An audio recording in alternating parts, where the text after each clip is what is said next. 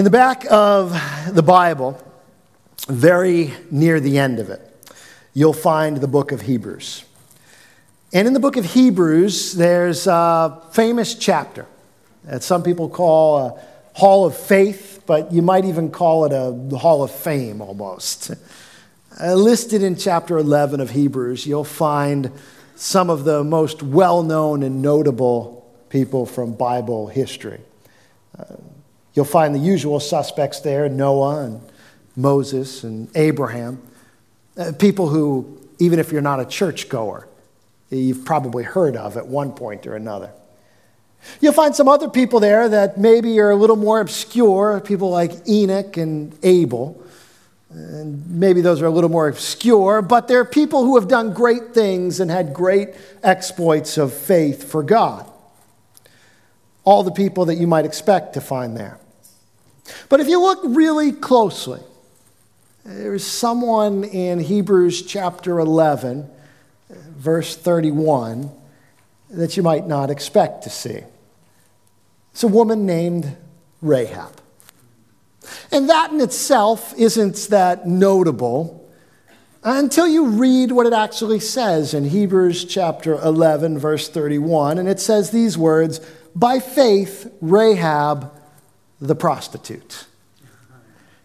And among the names of these great people of the faith, Abraham, Moses, David, all these people that have done these great things, you find by faith Rahab, the prostitute, listed among all these great men and these great people. And then, if you were to flip just past Hebrews, there's another book. The next book in the Bible is called James. And in James, there's a part of the book where James talks about the importance of faith in action. You can't just have belief, but you also have to have action that goes along with the belief. And in order to illustrate his point, James wants to give a couple of examples. In fact, he only gives two. The first one he gives is Abraham. And we might expect that. Abraham was called by God and told uh, by God to leave your nation and to leave your place that you've known and go to a place that you don't know. And he did. And Abraham was a man of faith. His action went with his works.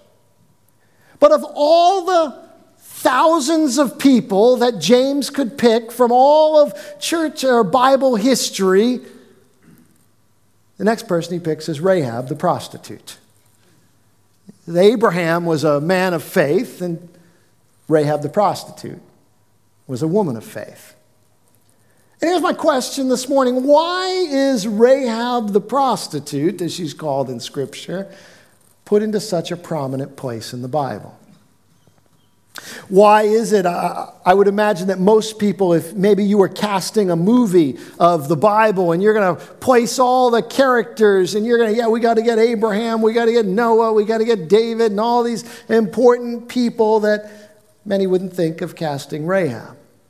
And yet, in these two places in Scripture, she's set apart and brought out and highlighted almost unlike anyone else.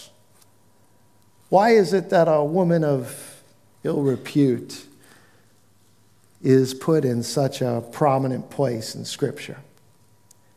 The answer to that question tells us not only something about Rahab, but tells us something about God and something about ourselves, and also something about how we view other people. If we can answer this question of why Rahab is to put in such prominence in Scripture, we learn something about God, ourselves, and the people around us. See, the problem with Rahab is she's the wrong person.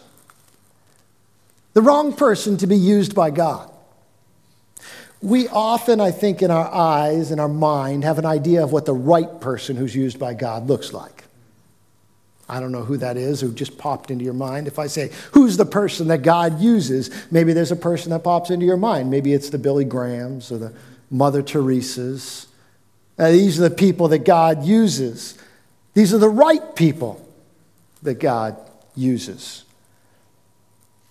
A few years ago, a man named Jim Collins, researcher and business leader, uh, wrote a book called Good to Great.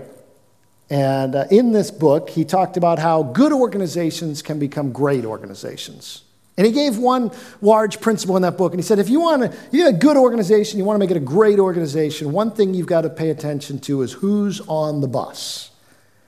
What he says is you got to get the right people on the bus. That even more important than the task and the job is do you have the right people on the bus?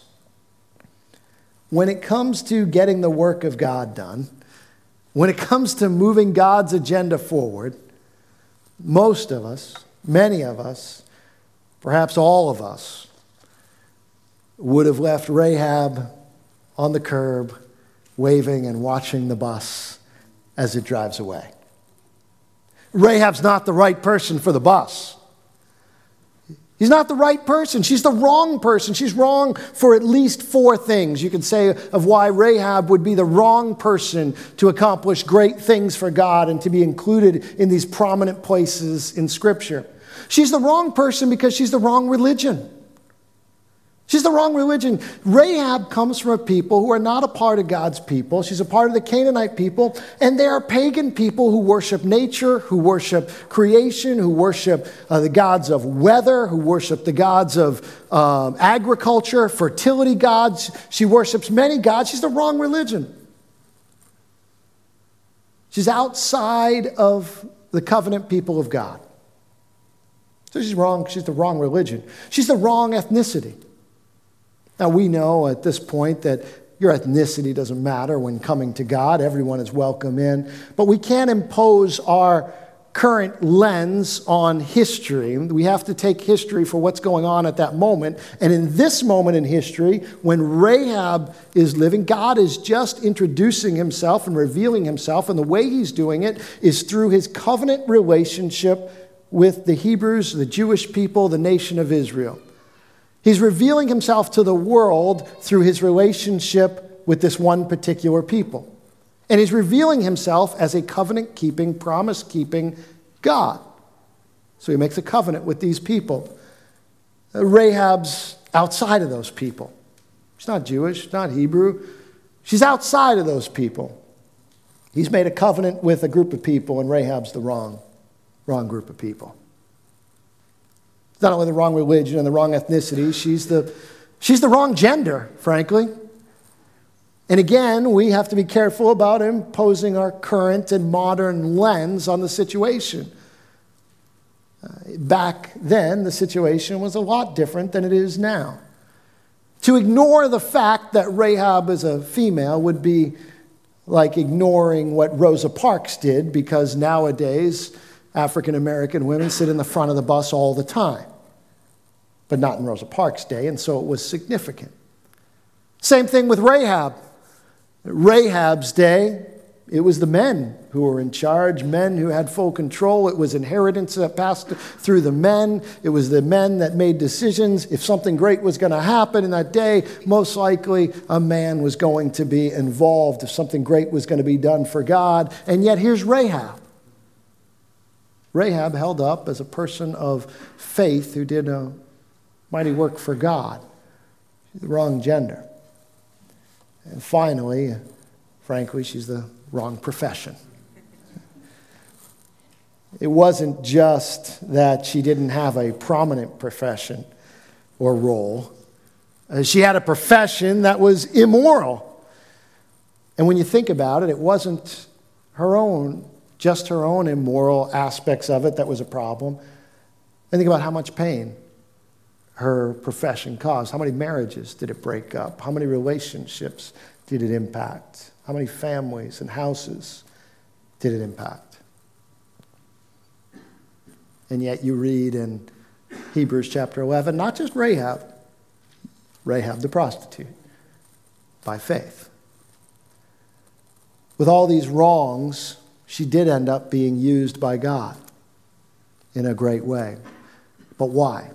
To answer that question, we need to look at Rahab's story, not her whole story, but a small part of her story uh, that's given to us in Joshua chapter 2. We're not given her whole life. We're not given everything that Rahab did. We're just given one insight into one particular situation in her life that is the thing that changed Rahab. Not only changed Rahab, but changed her descendants, changed her place in history, changed her place in God's story.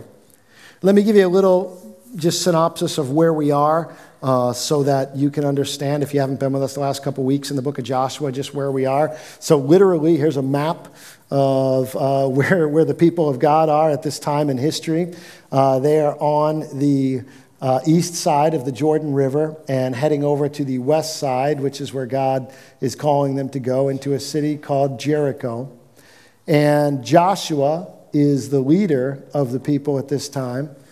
And he's leading them into this territory and into the city that God has called them to, but they don't know anything about it, really. They don't know much about what they're going into. And Joshua, so what he does is he sends two spies out. And he says, Go check out the land, go check out the people, find out what they're like, find out what the tone of the situation is. You know, go do some, uh, you know, some reconnaissance work, basically, to find out. These two spies go, but when they go, they get somehow discovered, found out that they're there. And so they need to hide. And so they go to Rahab's house to hide.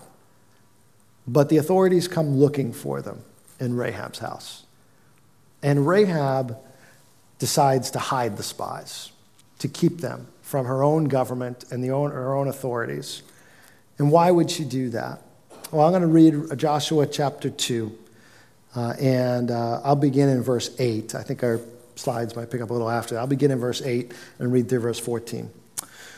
Before the men lay down, she came up to them on the roof and said to the men, I know that the Lord has given you the land, and that the fear of you has fallen upon us, and that all the inhabitants of the land melt away before you. For we have heard how the Lord dried up the water of the Red Sea before you when you came out of Egypt and what you did to the two kings of the Amorites who were beyond the Jordan, to Sihon and to Og, whom you devoted to destruction. And as soon as we heard it, our hearts melted, and there was no spirit left in any man because of you. For the Lord your God, He is God in he- the heavens above and the earth beneath. Now then, please swear to me by the Lord that as I have dealt kindly with you, you also will deal kindly with my father's house, and give me a sure sign that you will save alive my father and mother, my brothers and sisters, and all who belong to them, and deliver our lives from death. And the men said to her, Our life for yours, even to death. If you do not tell this business of ours, then when the Lord gives us this land, we will deal kindly and faithfully with you. Here's Rahab. This is the act of faith that's talked about. Why is the wrong person given such a place of prominence in Scripture? The wrong religion, the wrong ethnicity, the wrong profession, the wrong gender. Why is the wrong person given such a place of prominence in Scripture? Because the wrong person at this time made the right response and the wrong person making the right response had changed everything for Rahab and for her future. Because what she says is, Your God is God. In fact, she says, He is God of heaven and earth. And you might think, well, that's just a nice way of saying it, but that's not just a nice way of saying it because she worshiped gods of the earth. She worshiped gods that brought rain. Her family and culture would have worshiped gods that brought agriculture, gods that brought crops, gods that brought fertility. And she says, Your God, this God that I don't serve, this God that my people don't know, is God of heaven and earth. And she put her faith in this God, evidenced by the actions that she took. I will hide you against my government authorities, against all the gods that we serve. I will hide you in service of your God. And she takes this step of faith, and that's why in Hebrews chapter 11 it says, By faith, Rahab the prostitute hid the spies. Because it was faith in God that caused her to do it. And so the wrong person with the right response is not only saved, but used by God in a mighty way. Here's why that's important. Here's why that's important for, for a couple of reasons. One, it's important because whatever your idea of the right person who gets used by God is, and I don't know what that picture is in your head, I don't know who you picture the right person, what that comes to mind, well, you know, whatever that picture is, the right way they act, the right way they live, Rahab blows all of those stereotypes out of the water because she's the wrong person and she is not only saved and, and preserved by God, but she is used by God. In human eyes, she's disqualified from being saved and used by God for so many reasons, yet she's deeply grafted in and used by God and set up as a person of great faith. She was a person of great faith because she did something that no one else had done in her, around her. Same reason Abraham was. Abraham was a person of great faith because he went out when no one else was going out. Rahab did the same thing. No family, no friends, no culture, no one to support her. No one else had done what she's doing. And she put her faith in God. And so James sets her up as a woman of great faith. And here's why that's important because you might think, well, the gap is too big between my wrongness and God's rightness. The gap is too big between how wrong I am and how right and good God is. And the truth is that faith covers a lot of ground. Faith covers that huge gap. Rahab goes all in with God. She puts her faith and her trust in Him. And it's important to you and me because at one time or another, we all feel like we are the wrong person. But that's not really the problem. Because if it was just a feeling, no problem. Maybe tomorrow you feel differently. But it's not just a feeling. It's not just a subjective reality that Rahab is experiencing. It's an objective status that is true about her, and that she is wrong in the wrong person, the wrong time, the wrong ethnicity, outside the covenant. She's objectively wrong in her status. Same with you and me. It's not just our subjective feeling that sometimes we're inadequate, or sometimes maybe we're not good enough, or sometimes we feel like we not be the right person. Our objective status, apart from Jesus Christ, is separation from God. Our objective status is we are the wrong people apart from Jesus Christ and apart for faith in Him. And it's impossible to be made right with God. Because even if everyone is against you, Rahab shows us that if you reach out and make the right decision to God, that He is for you. Because if God can save Rahab and bring her family into right relationship, He can do the same thing with yours and mine. A lot of times we look at the outside of things. Whether it's you, yourself, we look at the outside and there's so many things wrong that God can't use me. I, or you look at other people, a lot of times we say, no, it's, we judge them being the wrong person. So many things wrong about them. Recently, someone made an interesting discovery inside a secondhand store in Australia. As um, they were in a secondhand store in Australia, and it was a furniture store. And it was actually a furniture store that often the government would um, send their old furniture to in order to be sold. Desks, chairs, you know, how, you know how it is. They replace them and then they send their old chairs and desks and things to this secondhand store to sell. Well, just recently, uh, someone, his furniture was in that uh, store, and someone made an interesting discovery inside a file cabinet that was given to, them, given to the store by the government. Inside a locked file cabinet, they finally got it open and realized that there were thousands of pages of classified documents, government documents, that were inside these file cabinets that were given away and being sold at this store. Former Prime Minister Tony Abbott said somebody needs to pay a price for this oversight. Why does it happen? Why does it happen? How does something like that happen? Because someone looked at the outside and said, it's junk, get rid of it. Replace it with something better. Someone looked at the outside and said, wrong. Wrong color, wrong type, wrong person, or wrong, wrong, wrong. And then the truth is that maybe you look at yourself or maybe you look at someone else and we say wrong. Wrong type, wrong color, wrong, wrong, wrong. But inside, there's maybe something of great value that is only unlocked with the key of faith that God brings to life. That even what looks wrong on the outside is made right with God on the inside. The wrong person with a right response is made right with God. So, what do we do? Well, a simple question is Have you made that right response of faith with God? And when we come and we gather here and we look at things in the scripture and we talk a lot about a lot of different things, but that's the bottom line of all we talk about. Have you come to that place where you've made that right response?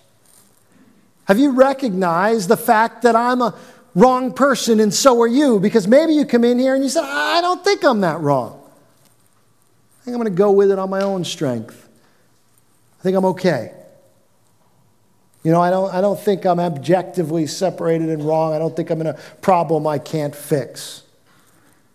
And maybe you find yourself in that situation, and uh, perhaps I would liken that maybe to the story I read about recently about uh, 85 plumbers who were on a Norwegian air flight. There was a Norwegian air flight that was going from Norway to Munich, Germany on January 27th and it was carrying 85 plumbers going to a convention. Not a joke. It sounds like I'm making this up. I'm not making this up, it's a true story. The, tra- the plane got diverted and had to return back to Norway. And the reason the plane had to turn back to Norway was because of a broken toilet on the plane. I'm not, this is not a joke. 85 plumbers on the plane. They had to return back to Norway for a broken toilet. And the CEO, Frank Olsen, of this company with all these plumbers were traveling with, said to the Norwegian media that his plumbers likely could have fixed the problem if only they had access to the outside of the plane. Unfortunately, it had to be done from the outside, and we did not take the opportunity to send a plumber out at 10,000 meters. That's what he said.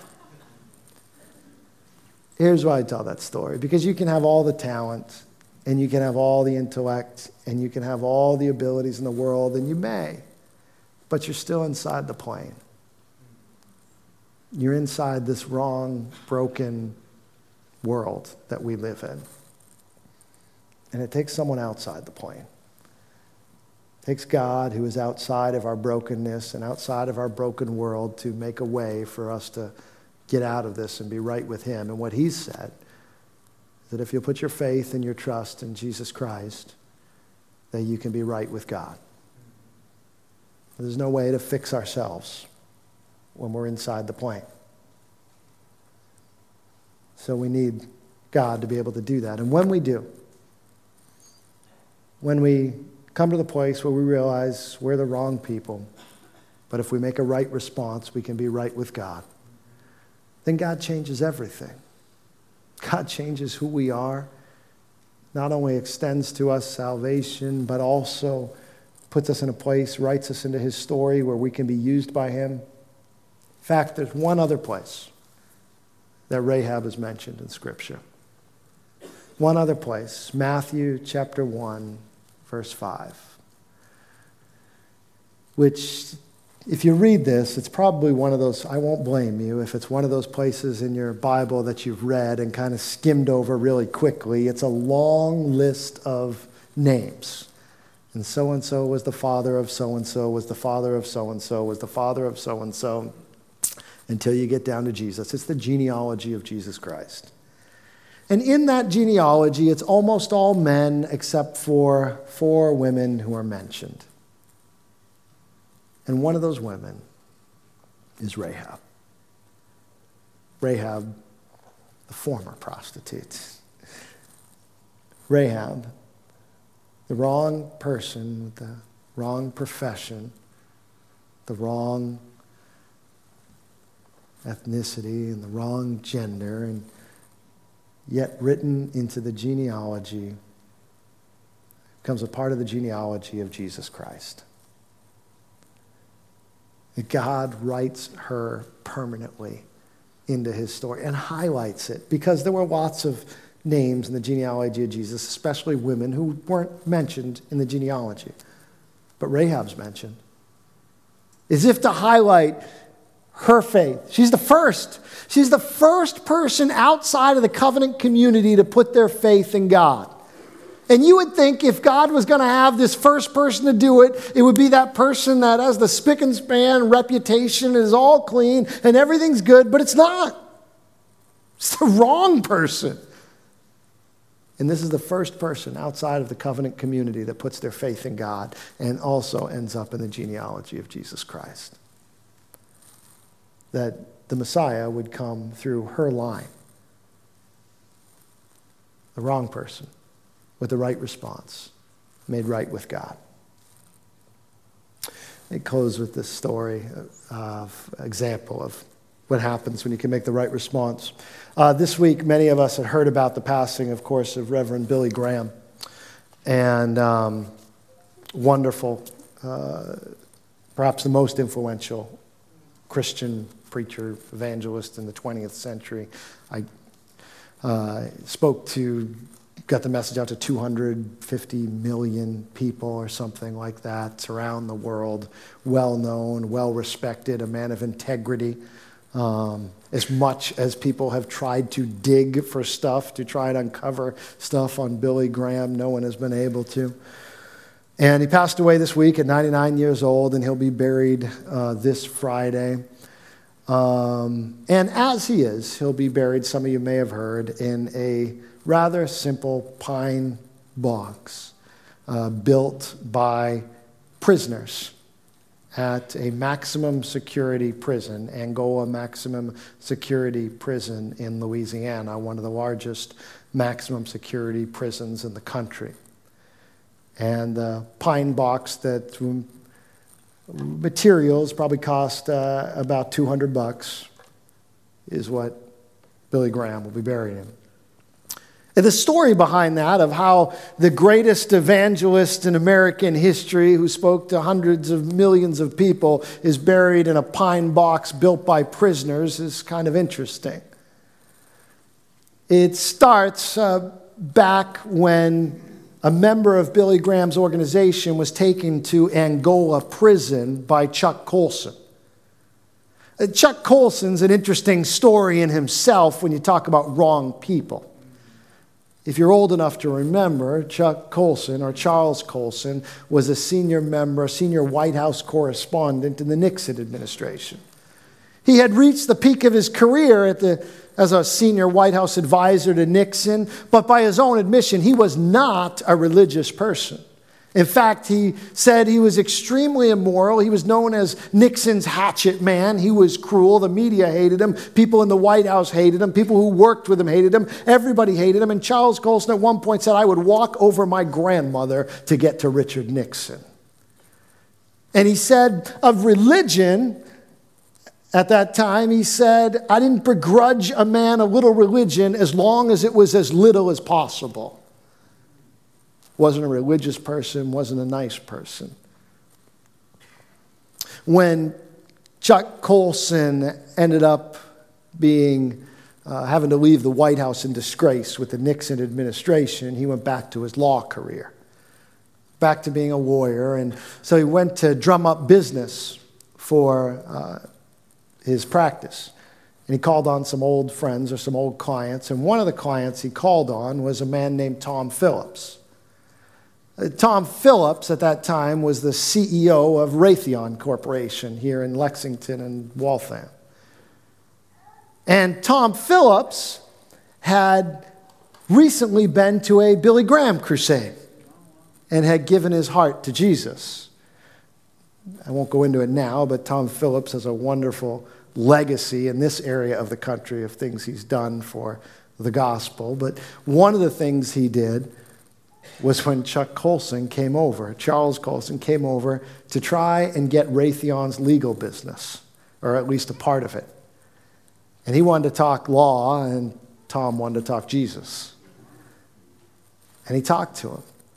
And he read from him, he read to him from C.S. Lewis's Mere Christianity, the section on pride. And Chuck Colson, even though he didn't admit it right there in front of Tom, was cut to the core. It wasn't until he went out to his car and was sitting behind his steering wheel that he broke down in tears and gave his life to God right there in that moment. He went home and told his wife, I don't know what happened, but I think I just had a salvation experience. From that moment on, his life changed. He committed to coming to know God. Eh, people in Washington still didn't trust him. Even Christians in Washington had to be convinced to, to take Chuck on and to disciple him and to lead him in, in the way of Christ. It wasn't easy. But he began to grow. In fact, he grew to the point that his conscience became so sensitive that he pleaded guilty to charges having to do with Watergate that probably most lawyers would say he really didn't have to plead guilty to, and it's even kind of sketchy whether it would have been he really did commit the crimes, but he felt his conscience was seared. He, he pleaded guilty to them, and they were looking for someone to, you know, get in trouble for this. And so he went, Chuck went to prison. And while in prison, God got a hold of him and he got a heart for prisoners. And he would start something called Prison Fellowship Ministry that would become one of the largest prison ministries in all the world that he would devote basically the rest of his life towards. And so it was under with Prison Fellowship Ministries that this wrong person that made a right response, Chuck Colson, brings someone from Billy Graham Ministries to Angola Prison, which had huge problems, and, and just to see if anyone from Billy Graham Ministry could do anything at Angola uh, Prison. And they did. They did a lot of great things. In fact, that prison has turned around in many ways, uh, and a lot has changed in, in that prison. And they built chapels and they, and they did all kinds of work there. And one day, Franklin Graham goes down to visit. And while Franklin's visiting, he sees the prisoners making caskets. And he asks, What's the story? Why, why are these prisoners making caskets? Well, the truth is, there's 5,000 prisoners, and Angola prison Louisiana, and most of them are going to die there. And one day, when they were burying one of the prisoners who had died, they were burying them in, I guess, a government issued box that resulted to a little bit more than cardboard. And they're lowering it down into the hole, and the body falls out. And then they put the casket on top and they throw dirt on top, and it collapses. And the warden gets some of the prisoners together and he says, Guys, this isn't right. Most of you are going to die here. You need to do it with some dignity. You have skills, you're carpenters. Some of you, you can build something. Let's do something about this. So they started building these caskets. They line them with mattress pads from Walmart. They build them out of pine wood that they finish. And and Franklin Graham went down and saw these and said, That's the kind of, that's just the kind of casket my daddy would want to be buried in. And he bought six of them Billy and Ruth, and then Franklin and his wife. I don't know who the other two are for, but he, bought, he ordered six of them. And the three men that uh, worked on Billy Graham's casket uh, Richard Grasshopper Liggett, Clarence Mr. Bud Wilkerson, and David Bacon all worked on uh, this casket for Billy Graham, and they said they would pray every morning before the work that they did, uh, knowing that, yes, he's just a human, but it was a person that they felt honored to be able to make this for. And he built him and delivered him in 2006, and been waiting for this week. Ruth already, of course, went home to be with Jesus a year or so ago and did hers, but Billy this week uh, now in that pine box. Their initials, the initials of the three prisoners, are on the casket someplace. And here's the thing here's these three guys that are the wrong guys in the wrong place. And yet, this week, uh, for two days, uh, in the Capitol Rotunda in Washington, D.C., the casket that they made out of plywood will sit in state in the U.S. Capitol, an honor that very, very, very rarely is ever given to a civilian. And Billy Graham will lie in state in the Capitol Rotunda in that pine box built by prisoners at Angola prison. And how does that happen? Because the wrong people with the right response get right with God, and it changes your future. It changes who you are and what God is able to do through you. So if you're here and you're the wrong person, you're in the right place. God wants to use you. He wants to write you into his story. In fact, God's story is full of the wrong people who have the right response. God cannot use the right person with the wrong attitude. But time and time again, throughout history, he has dramatically used the wrong people with the right faith. The church is often better at telling the wrong people that they're unusable than remembering that God uses only the wrong people. No other kinds of people exist. The right people are the ones who were once wrong but put their faith in Jesus. This room is filled with the wrong people who have been used in tremendous ways by God because they put their faith in Him. Not only does the story of Rahab remind you that you can be used by God, but if you will put your faith in Him, but it also reminds us that we should not write off anyone as unusable by God. Because there's no one that you look at that is so wrong that they are unusable by God. In fact, every person that you look at, no matter what you see on the outside, is one right response away from having their eternity and their life changed by God. No matter how wrong they look on the outside, no matter what's going on on your outside, you are one right response away from changing, having everything changed by God. Would you pray with me?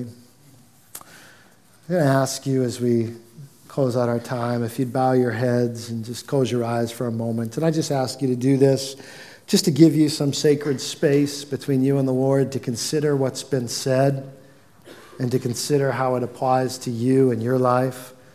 To just take the focus off people around you for a moment and just put your focus on the Lord and you and the Lord for a moment. And just to consider this question where are you? Where are you with this right response? Have you taken the opportunity to make that right decision, to make that right response, to put your faith and trust in God as Rahab did? If you haven't and you want to today, it's simple, but it's not easy. It's simple in that there's no special words, there's no magic prayer, there's no. Rahab just said in her words, Your God is my God, and, and your God is God of heaven and earth, and I put my trust in Him. And it's simple. You can do the same thing. It's not complicated. But it's not easy, I say, because it's taking your control off your life and giving it over to God. It's recognizing that I'm going to take my hands off the wheel and I'm going to trust God with my life. It's recognizing that I am no longer in control, but God is in control. It's taking the hands off and saying, God, you are God, and I am not, and I will trust you and I will fall. And it's not easy because you may be the only one in your family. You may be the only one of your friends. You may be the only one in your sphere of influence that you know that does it, and yet you know it's the right thing to do. And so it can be hard. But if you know it's the right thing to do, then you should do it. That the wrong people, with one right response, become right with God. And if that's where you are today and you want to do that, you can pray and tell God in your own words, or you can use the words that I'm going to use, and you can just pray them there where you're at.